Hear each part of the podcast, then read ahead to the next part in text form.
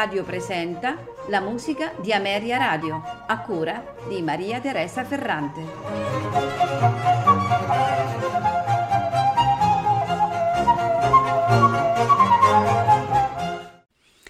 Benvenuti alla musica di Ameria Radio. Questa sera ascolteremo composizioni di Isabella Leonarda. Isabella Leonarda nasce a Novara il 6 settembre del 1620 da una delle famiglie più illustri della città. All'età di 16 anni entra nella congregazione delle Vergini di Sant'Orsola e nel monastero resterà fino alla sua morte, che sopraggiungerà alla venerabile età di 83 anni, esattamente il 25 febbraio del 1704. I titoli riportati sulle opere di Leonarda ci dicono qualcosa circa la sua carriera religiosa. Eh, nessun titolo religioso è citato accanto al suo nome fino al 1676, quando nei suoi mottetti a voce sola dell'opera 6 è chiamata Madre.